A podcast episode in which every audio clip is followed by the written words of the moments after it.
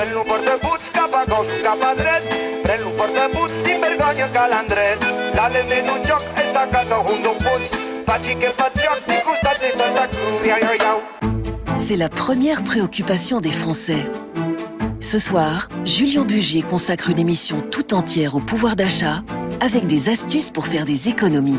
Le pouvoir d'achat est-il une obsession française? On va parler pouvoir d'achat, évidemment, c'est le sujet numéro un. On passe maintenant au pouvoir d'achat.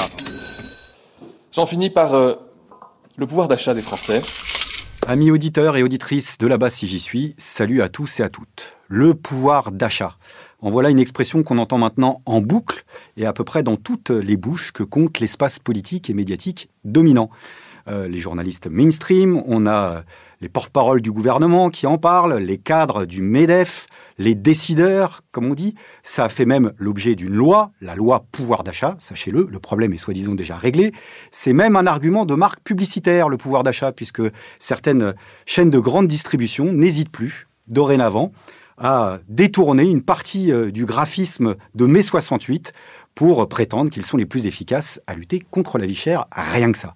Moi, pour en parler, je préfère l'introduire en chanson sur l'air de l'hymne majeur du mouvement ouvrier, s'il en est par-delà les frontières, c'est-à-dire l'international, mais attention, pas sur les paroles d'origine, sur des paroles qui ont surgi durant l'été 1911 à travers une mobilisation assez exceptionnelle qui a été le fait quasi exclusivement de femmes, de femmes ouvrières, de femmes sans emploi, de ménagères, euh, contre l'augmentation des prix à un moment où une vague de sécheresse euh, s'étendait sur toute l'Europe et dans le cadre de la spéculation, eh bien, c'est traduit précisément par une augmentation des prix sur les produits de première nécessité, sur les œufs, sur le lait, sur euh, le pain, le beurre ou encore sur les pommes de terre.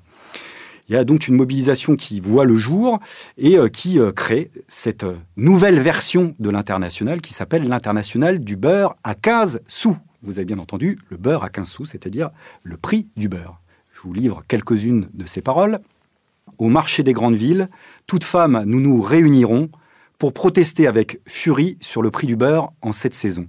Nous avons assez de souffrance sans augmenter le beurre, le lait, car demain toutes les femmes de France iront les faire vendre au rabais. L'international du beurre à 15 sous. Cette mobilisation, en réalité, elle commence le 15 août 1911 dans le nord de la France, à côté de Maubeuge, à Ferrières-la-Grande, où spontanément plusieurs dizaines de femmes eh bien, vont prendre à partie les marchands, les accapareurs, les profiteurs, comme elles les nomment, pour exiger évidemment une baisse des prix. En l'absence de réponse satisfaisante, le lendemain, le ton monte un petit peu, on va dire ça comme ça. Elles s'en prennent à des denrées, à des étalages et à des marchandises. Le surlendemain, il y a une manifestation qui s'organise à Aumont, ville voisine, où on a plusieurs centaines de manifestantes. Et le 20, le 20 août 1911, eh bien, la mobilisation gagne Maubeuge en tant que telle, Maubeuge-sous-Bois, où sont organisés eh des rassemblements, des manifestations, des meetings qui euh, comptent à ce moment-là plusieurs milliers de participantes qui en général ont euh, une fleur rouge arborée à leur veste avec des pancartes qui exigent la baisse des prix et qui entonnent donc l'international du beurre à 15 sous. Et la contestation eh bien, euh, va faire tache d'huile. Elle va gagner tout le nord de la France, l'Est, y compris une partie de Paris. Surtout, quelques jours après, il y a une jonction assez logique et naturelle qui va s'opérer avec le secteur du syndicalisme révolutionnaire de la CGT dans le but de, eh bien, de construire un mouvement d'ensemble, ni plus ni moins. Et c'est ça qui va mettre en difficulté le pouvoir politique de l'époque. La Troisième République, qui face à tout cela, à toute cette résistance, va d'abord faire ce qu'elle sait faire habituellement, c'est-à-dire réprimer, envoyer les gardes mobiles, des milliers de gendarmes. Il y aura donc de la répression, il y aura donc évidemment des arrestations. Face à cela, une radicalisation aussi euh, des luttes avec des barricades, parfois des pillages. Mais voilà, la politique a aussi ce genre de limite en termes de répression, c'est que s'apprêter par exemple à tirer sur la foule, comme ça arrivait à maintes et maintes reprises dans l'histoire sociale de ce pays, c'est à ce moment-là prendre le risque de tirer sur des femmes. Je ne dis pas que c'est inenvisageable moralement chez certains responsables de l'État à l'époque, mais en tous les cas, c'est prendre un risque, c'est que l'opinion se retourne contre le pouvoir en place précisément. Et donc, du coup, il y a des mobilisations qui euh, gagnent un certain nombre de, euh, de, négociations avec les pouvoirs publics, avec euh, la Chambre de l'agriculture, avec la Chambre du commerce. Et c'est dans ce cadre-là que le tout nouveau service national de la statistique va prendre part à sa manière à cette séquence de la lutte de classe. Un tout nouveau service national de la statistique, d'un organe de la statistique qui lui existe depuis plus d'un demi-siècle, qui s'appelle la Statistique générale de France. Mais cette nouvelle officine, depuis plusieurs mois, a été créée pour travailler sur euh, des études de consommation périodiques. Et là, dans le cadre justement de cette lutte, pour la première fois, on va tenter d'estimer un coût de la vie sur euh, un panier composé de 13 produits qui seront jugés être des produits de première nécessité. Donc de manière un peu lapidaire, on peut dire que la notion de pouvoir d'achat, telle que nous la discutons encore de nos jours, n'est quelque part autour de Maubeuge en France durant l'été 1911, à travers ce que la presse a nommé être la croisade des, des ménagères. Euh, c'est un terme un peu méprisant, mais on peut donc estimer que c'est bien grâce à cette croisade des ménagères que le pouvoir d'achat va connaître le destin qu'il va connaître, et statistique et politique, les deux étant intimement liés. Statistique, puisque dès lors, il sera question, sur la base de chiffres et d'équations savantes, eh bien, de suivre l'évolution des prix, l'inflation, du coût de la vie, du pouvoir d'achat, tout autant d'équations où nous ne serons plus résumées qu'au titre d'unités de consommation. Sachez-le, nous sommes des unités de consommation dans les outils statistiques. Un par foyer, puis ensuite 0,5, puis ensuite 0,3 si vous avez moins de 14 ans, me demandez surtout pas pourquoi, avec un rebond statistique important, en tous les cas, après la Seconde Guerre mondiale, lorsqu'est fondé en 1946 l'INSEE, l'Institut national des statistiques et des études économiques, avec une portée évidemment hexagonale, puis ensuite internationale, puisque chaque pays va travailler statistiquement pour essayer de donner un minimum de sens à un comparatif entre les différents pouvoirs d'achat de chaque pays. Ça s'appelle la parité de pouvoir d'achat. Quant à la France, c'est à partir de cet instant-là l'utilisation systématique de l'outil statistique, pour le meilleur et pour le pire. Le meilleur, c'est qu'évidemment, les statistiques sont depuis devenues un instrument scientifique absolument nécessaire pour quiconque imagine une politique d'anticipation euh, qui euh, cherche à satisfaire réellement les besoins sociaux, par exemple, on aura besoin des statistiques. Toute politique de programmation consciente de l'ordre économique nécessitera forcément le recours aux statistiques. Pour le pire, bah, c'est que l'instrumentalisation politique, du coup, n'est jamais très très loin, évidemment. Et que les chiffres ont ce site particulier, c'est qu'on peut leur faire dire à peu près ce qu'on veut. L'écrivain américain Mark Twain avait euh, une formule tout à fait méchante, mais tout à fait délicieuse. Il disait, il y a trois types de mensonges dans la vie. Il y a les mensonges, il y a les sacrés mensonges, et pire que les sacrés mensonges, il y a les statistiques.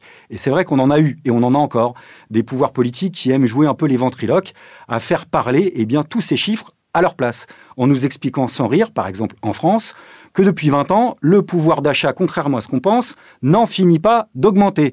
Et même cette année, alors qu'on nous annonce que ce sera difficile, eh bien le pouvoir d'achat, globalement, paraît-il, va se maintenir. Commençons par le constat, même si plus grand monde ne croit à ces statistiques, le pouvoir d'achat des Français a globalement augmenté ces cinq dernières années. Bercy qui nous promet donc un léger gain de pouvoir d'achat. D'après le gouvernement, effectivement, les Français ne vont pas perdre de pouvoir d'achat cette année.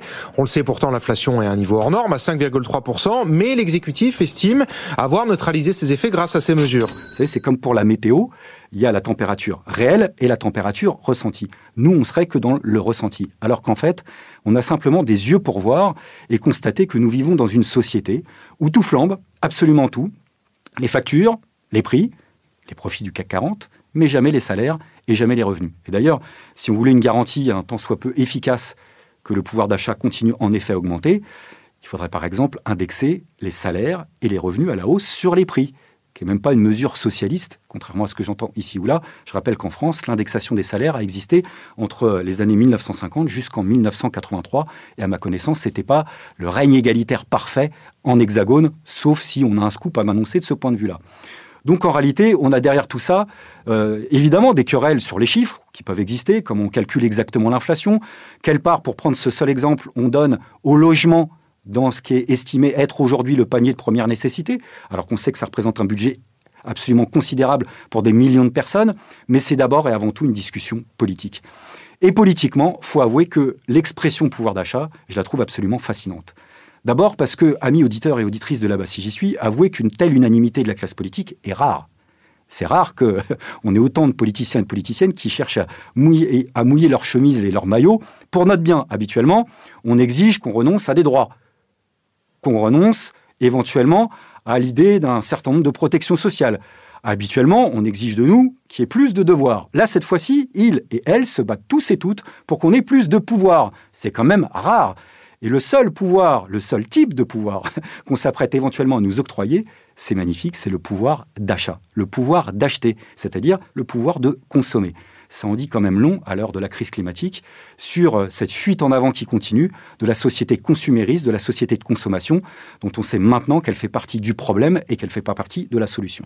Deuxièmement, derrière cette notion de pouvoir d'achat, il y a en réalité une contradiction profonde, inhérente au système capitaliste et qu'il faut essayer d'analyser 30 secondes en réfléchissant d'un point de vue capitalistique. Le faire, c'est toujours intéressant, ça nous permet de voyager un petit peu et puis de comprendre deux, trois bricoles.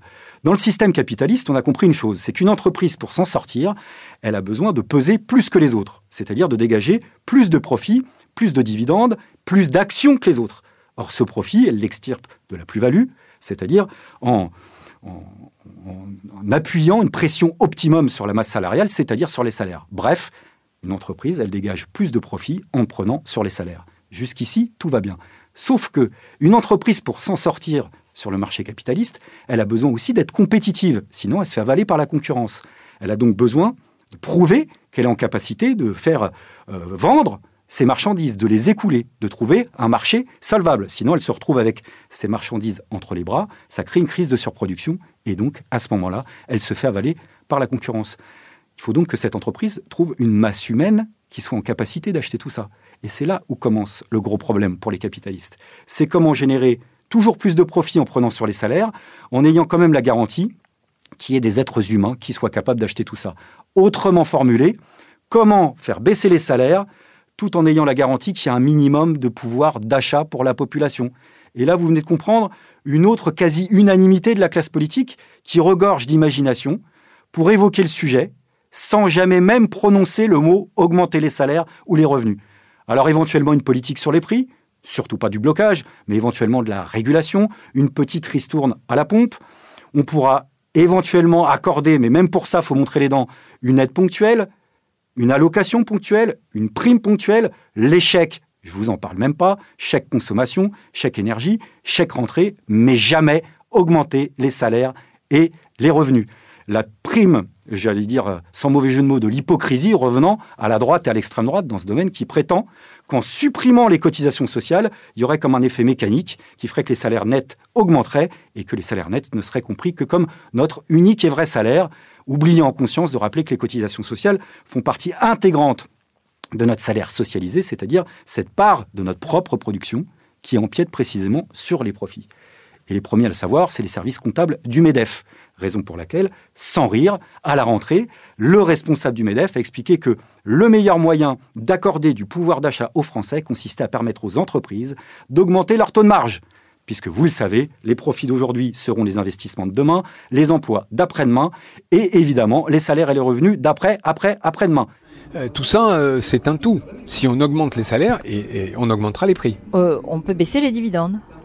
Mais non, euh, pardon, là aussi, les dividendes, la part des dividendes, INSEE, depuis 20 ans, est constante. Et les dividendes, c'est les loyers de l'argent.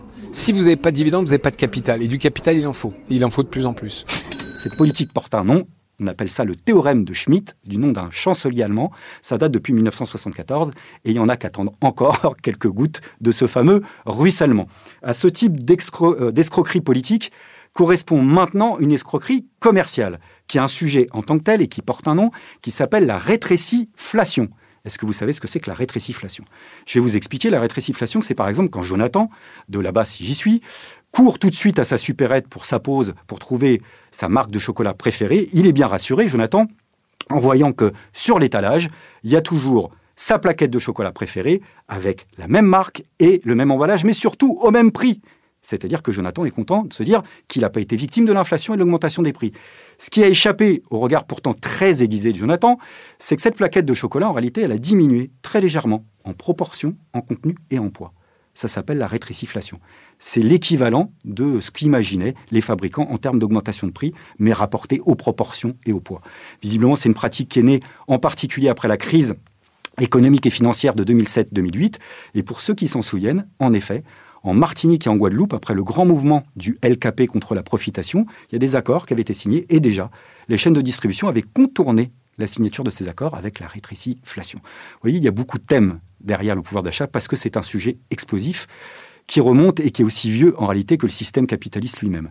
Je vous le disais tout à l'heure, c'est un peu lapidaire de dire que le pouvoir d'achat est né durant l'été 1911 avec la croisade des ménagères, parce qu'en réalité, c'est une expression qui est propre à la période historique où elle est née qu'on a appelée la Belle Époque. La Belle Époque, c'est la fin du 19e siècle et le tout début du 20e siècle, marqué donc par la révolution industrielle, la révolution technologique, marqué par l'industrialisation, mais aussi l'urbanisation. Et l'urbanisation, ça a été aussi des centaines de milliers, puis des millions de personnes qui sont parties de la campagne vers les grandes agglomérations. Or, on sait qu'en campagne, notamment dans le cadre de la paysannerie, avec toutes les limites du genre, eh bien, euh, le rapport entre le, producteur et le consommateur n'est pas du même ordre qu'en ville. Où en ville, eh bien, on a eu des millions de personnes qui se sont retrouvées soumises à la dictature des prix du marché et même sur les places publiques des marchés tout court, d'où les révoltes sur le pouvoir d'achat. Donc durant la belle époque, eh certains économistes ont évoqué la notion de pouvoir d'achat, y compris Karl Marx dès les années 1860, dans une contribution au sein de l'international qui s'appelle Salaire, prix, profit, face à un débat qui avait déjà lieu à l'époque et parfois encore on l'entend. Dans le débat politique de l'époque, certains s'opposaient à l'idée d'augmenter les salaires des ouvriers parce qu'il se serait agi d'une vraie fausse bonne idée. Pourquoi? Parce que l'augmentation des salaires des ouvriers se serait traduit automatiquement, les capitalistes ayant la main, par une augmentation des prix dans les mêmes proportions. Quelque part, les capitalistes se vengent en augmentant les prix de ce qu'ils ont été obligés de rétrocéder sous forme d'augmentation de salaire. Et dans cet écrit, Marx revient sur le fait qu'il n'y a aucun effet mécanique de ce point de vue-là, il n'y en aura jamais, et que c'est sous-estimé eh les effets et les forces centrifuges que suscite une atteinte au profit qui est liée à une augmentation de salaire. Et la formule de Marx est la suivante, à peu de choses près. Dès lors, je dis bien dès lors, qu'elle est liée à une augmentation de salaire, la part de pouvoir d'achat qui revient aux ouvriers correspond à la part de pouvoir d'achat que perdent les capitalistes. Tout ça pour vous dire, amis auditeurs et auditrices de là-bas si j'y suis, que le meilleur moyen d'augmenter le pouvoir d'achat, c'est d'augmenter les salaires. Voilà, c'est vieux comme Marx, mais ça fait du bien pour les combats qui nous attendent. Et d'ailleurs, n'oubliez pas, ce n'est qu'un début et le combat continue.